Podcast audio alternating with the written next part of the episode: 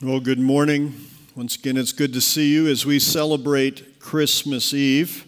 And want to thank Shelby and the uh, young people for sharing the Christmas story. And if uh, lots of things go on behind the scenes, and as many of you notice, or know, I should say, there's been lots of sickness going around uh, Helena and uh, and I'm sure other places too. And so I graciously offered my assistance in helping in any way that I could. And I know uh, Mary was fighting sickness, and I thought uh, I probably couldn't help out there.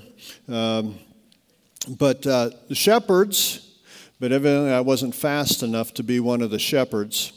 But then uh, I said, they said, I know one of the wise men got sick. And I said, Well, I could uh, help out as one of the wise men. And, and Shelby said, You know, John, that's just not a good fit. So, uh, anyway, I, I didn't get a help, so I get to come now and, uh, and share with you. And I trust that you'll be encouraged by God's word as we continue to look at the book of Luke and look at the story of a man named Simeon. Before we do that, uh, I know you've been praying for Dick Reese, and I need to let you know that last night Dick Reese went to celebrate Christmas with his Savior. And so uh, we need to continue to pray for Janine and the family, and the family would like to thank you for uh, your prayers and your love toward them. And uh, they were praying as he battled this cancer that it would go quickly if the Lord was planning to take him, and God answered that prayer. And uh, so we need to continue to pray for the Reese family. Uh, let's pray and ask for his blessing upon God's word as well as his comfort and strength to Janine and the family. Father, as we come before you this morning, we are grateful for the hope that we have in Jesus Christ. Lord, we pray for the Reese family. We thank you for Dick and his many years of serving and loving you. Lord, we pray that you would just give comfort and peace and strength to Janine and, and the rest of his family.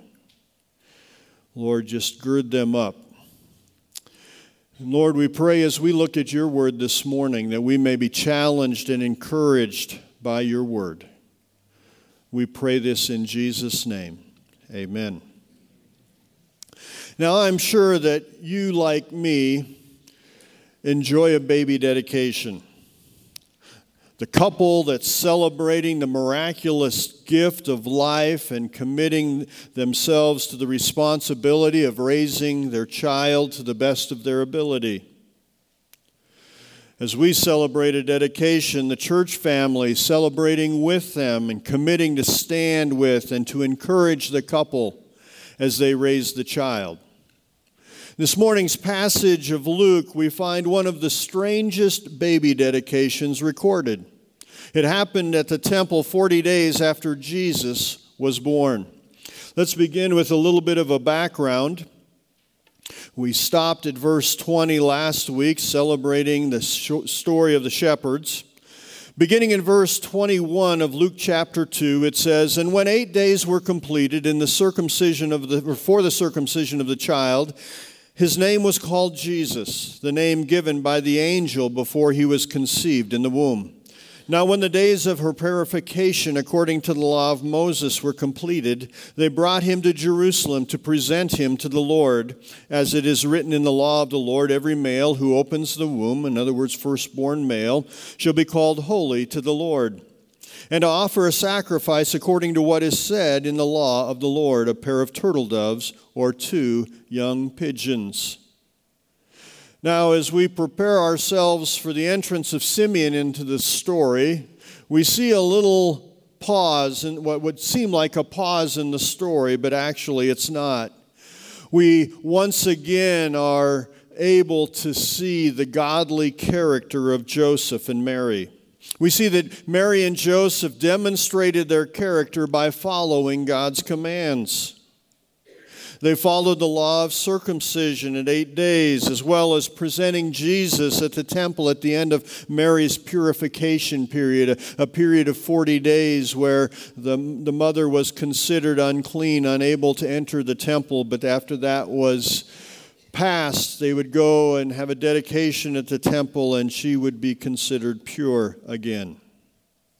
But in this, we also get a glimpse of their financial situation time when they brought Jesus to the temple as the firstborn male. At the dedication, couples were to sacrifice a, a, lamb as a burnt offering and a pigeon or turtle dove as a sin offering. However, provision was made if the couple was poor. According to Leviticus 12:8, they could substitute a second pigeon or turtle dove for the lamb if they could not afford the cost of that lamb. And what did Mary and Joseph do? They brought two birds. But we see that while they were poor financially, they were rich in character. But in verse 25, we're introduced to this man, Simeon. He was a minor player in the story, but while a minor player, he demonstrated major devotion to his God. If the Nativity were a movie, when the credits were run, Simeon's name would race by quickly well into the credit lines in small letters. Something like if you were going to a movie today and you were looking for the person who was the second grip or some such position in the play or movie. Simeon seems to be hardly a blip on the screen. Even the animals seem to have a larger role than Simeon. But although he had a minor role, his character stood out like the star that illuminated the sky over Bethlehem. Beginning in verse 25, we see Simeon's character. Verse 25 begins And behold, there was a man in Jerusalem whose name was Simeon, and this man was just and devout, waiting for the consolation of Israel, and the Holy Spirit was upon him. And it had been revealed to him by the Holy Spirit that he would not see death before he had seen the Lord's Christ. So he came by the Spirit into the temple, and when the parents brought in the child Jesus to do for him according to the custom of the law, and then it goes on into verse 28 how Simeon picked the baby up and blessed God, that we'll look at momentarily. The name Simeon means to hear. And we see throughout the story that Simeon was constantly listening to God's direction in his life. Three aspects of his character stand out in the passage. We see there in verse 25 that Simeon was righteous or just and devout. Being righteous or just means that he was a man of faith, and the term devout emphasizes his reverence toward God. Simeon was a man of character. While he probably would not stand out in a crowd, his character stood out in the eyes of God. Now, as people, we're often attracted to the external, but God is focused on the heart. This focus was brought to light in the anointing of David that was described in, in 1 Samuel chapter 16. If you remember the story, Saul had been taken, or the kingship was going to be taken from Saul. And Samuel was called upon to go to an area of Bethlehem to anoint a new king. Now, this was about a thousand years before the birth of Jesus Christ.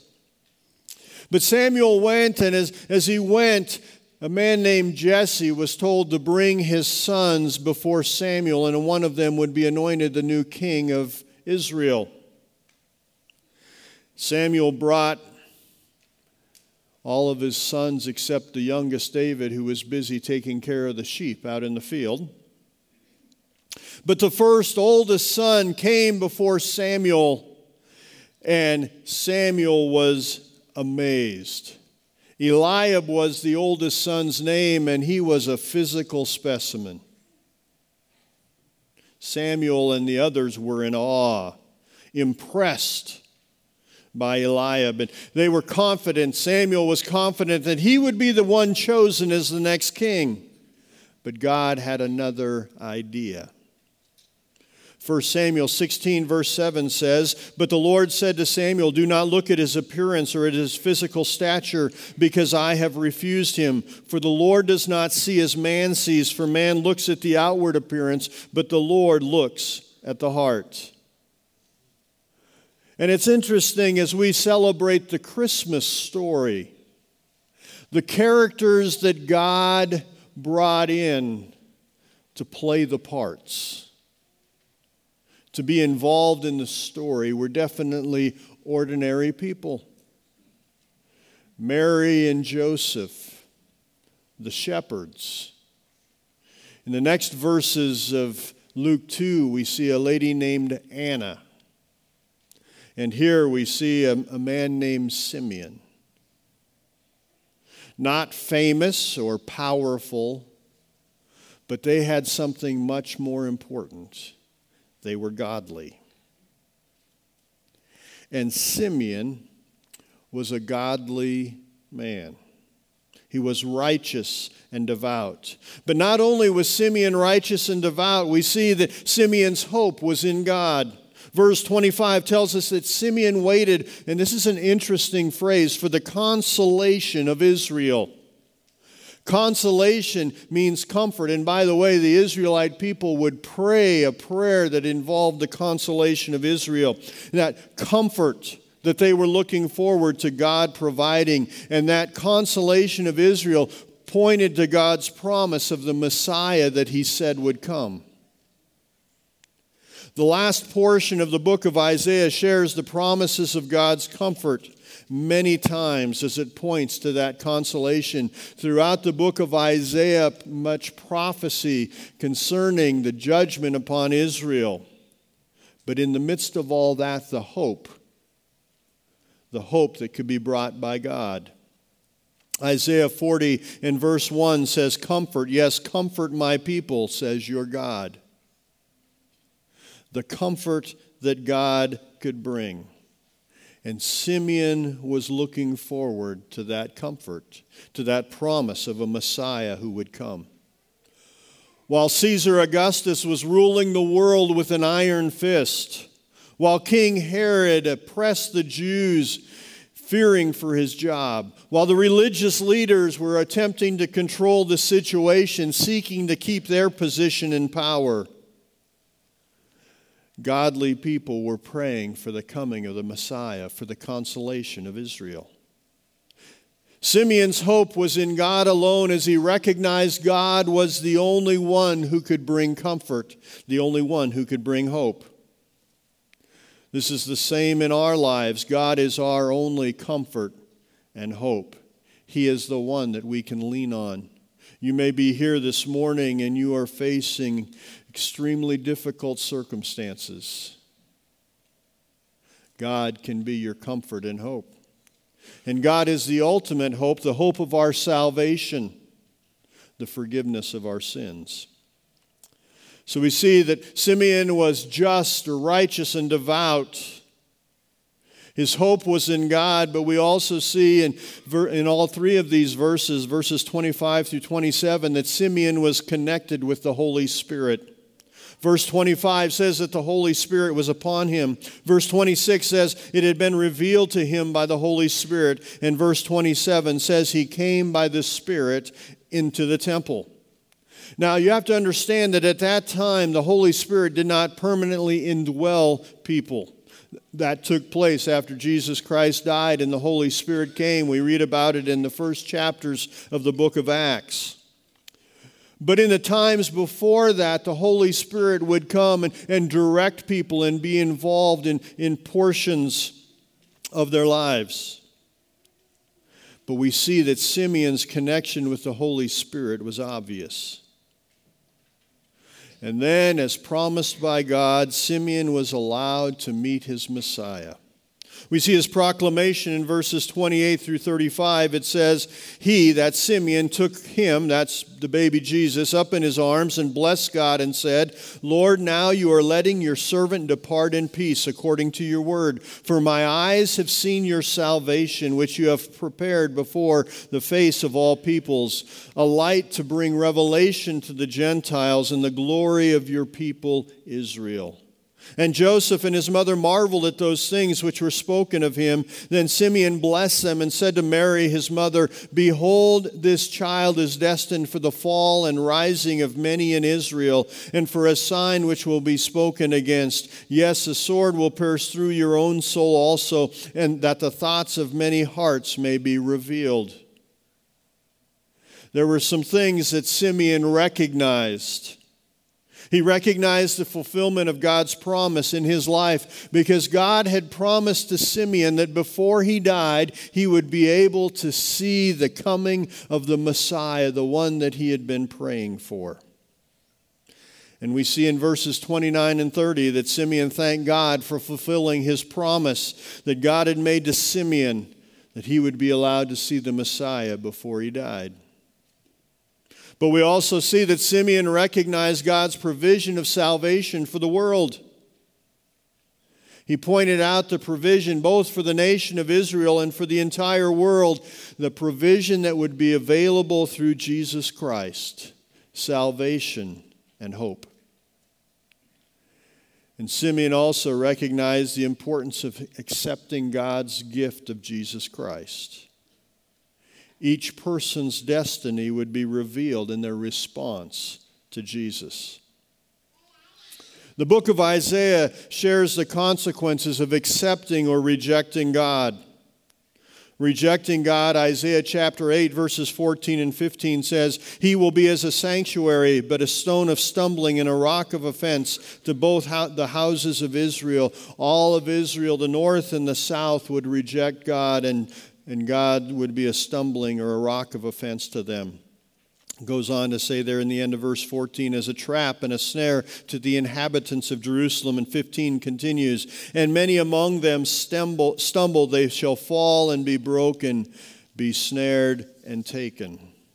Those who reject God will face the judgment of a holy God. But while Christ would be a stumbling block to those who reject him, he is a foundation for those who put their faith in him. Isaiah 28 16 says, Therefore, thus says the Lord God, Behold, I lay in Zion a stone for a foundation, a tried stone, a precious cornerstone, a sure foundation. Whoever believes will not act hastily. The idea that when you put your faith and trust in Jesus Christ, He is that sure foundation, our hope that will not be moved. Now, the Apostle Peter wrote 1st and 2nd Peter. And in 1st Peter, he combines those passages from Isaiah 8 and Isaiah 28 and helps us understand the importance of putting our faith in Jesus Christ. 1 Peter chapter 2 verses 6 through 8 says, "Therefore it is also contained in the scripture, now he quotes from Isaiah 28 Behold, I lay in Zion a chief cornerstone, elect precious, and he who believes on him will by no means be put to shame. Therefore, to you who believe, he is precious.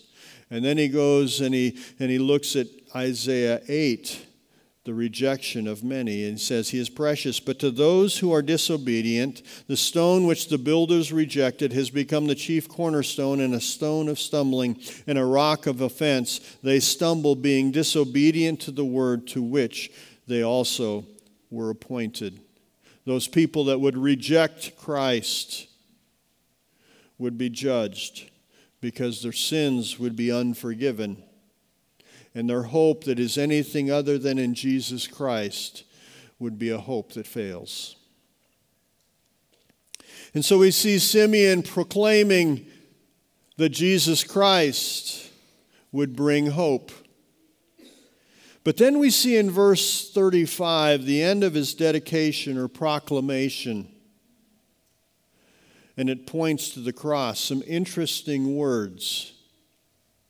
If you were at a, at a baby dedication, oftentimes words like from Deuteronomy chapter 6, challenging the parents to raise up the child to see and understand who God is,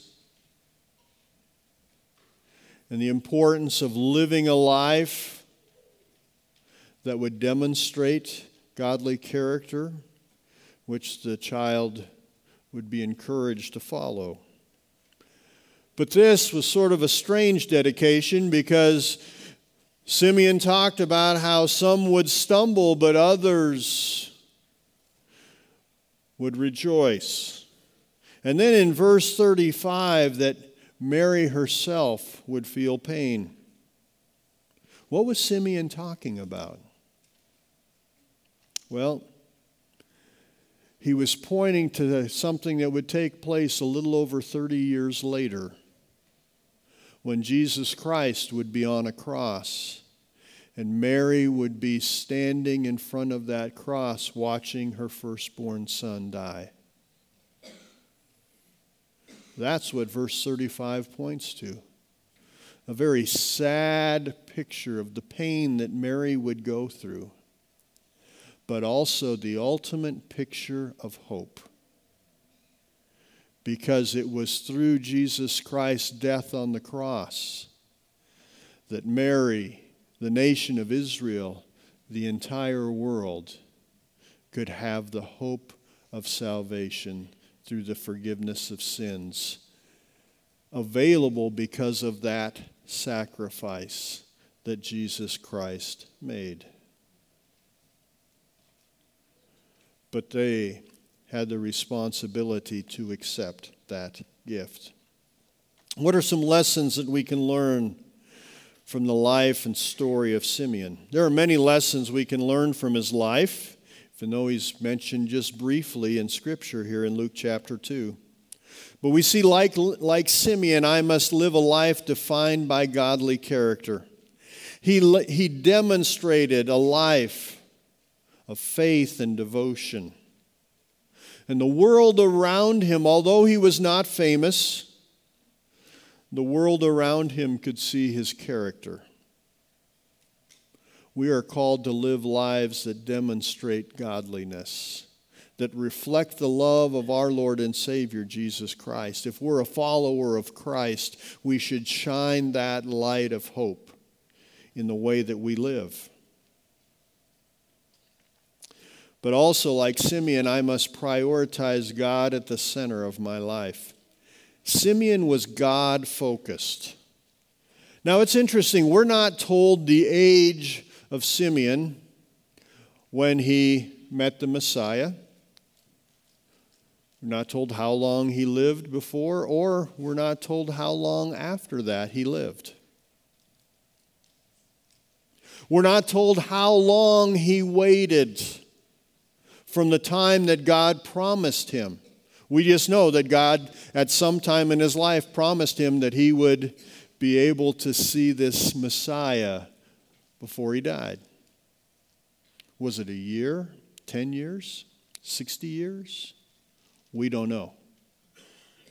But I picture Simeon being an old man about to die. And although we don't know for sure, I picture that it had been many years of waiting. However long it was, and however long after this that Simeon lived, we see a faithful servant of God. I wonder, did he travel to the temple each and every day? Wondering, I wonder, is today the day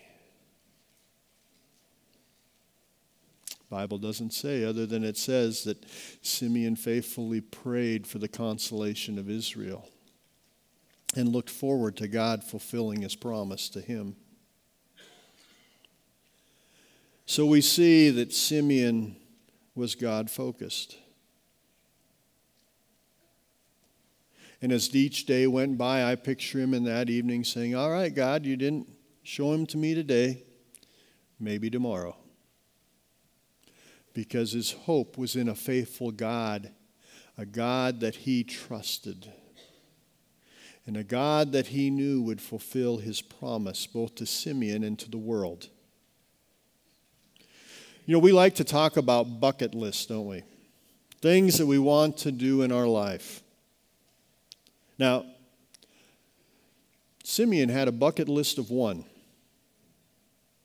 And bucket lists, they're, they're good things. You know, maybe uh, you, you have a desire to, to have a successful business, to impact the lives of others. There are a lot of very good things. Maybe, maybe to travel to places and to see a place that you'd say, you know, I really like to see that. But Simeon had one thing on his bucket list I want to see my Savior. That's a pretty good bucket list. And isn't it exciting to know that although we won't be like Simeon, able to be at the temple when the baby Jesus was dedicated, we have the hope of seeing our Savior. Because if you have put your faith and trust in Jesus Christ, when your last breath on this earth is taken, you will see the Savior face to face. And Simeon, a faithful servant of God, could rejoice in his hope. And as we celebrate Christmas, we can rejoice in that same hope, the same hope of seeing our Savior. And so as we celebrate Christmas, we can celebrate the hope that Simeon was able to celebrate. Let's pray. Father, we are so grateful for your faithfulness. Lord, we're grateful that as Almighty God, you sent your Son, Jesus Christ, to die for our sins. And Lord, for people here this morning or watching online who have never come to a place in their life where they've put their faith and trust in you, Lord, may today they ask for your forgiveness the forgiveness that brings salvation and eternal life. Lord, for each of us who have made that commitment, who have asked for that forgiveness, Lord, may we celebrate this Christmas season with joy, recognizing our hope is in you. And Lord, may you be the center of our Christmas celebration and the center of our lives. We pray this in Jesus' name. Amen.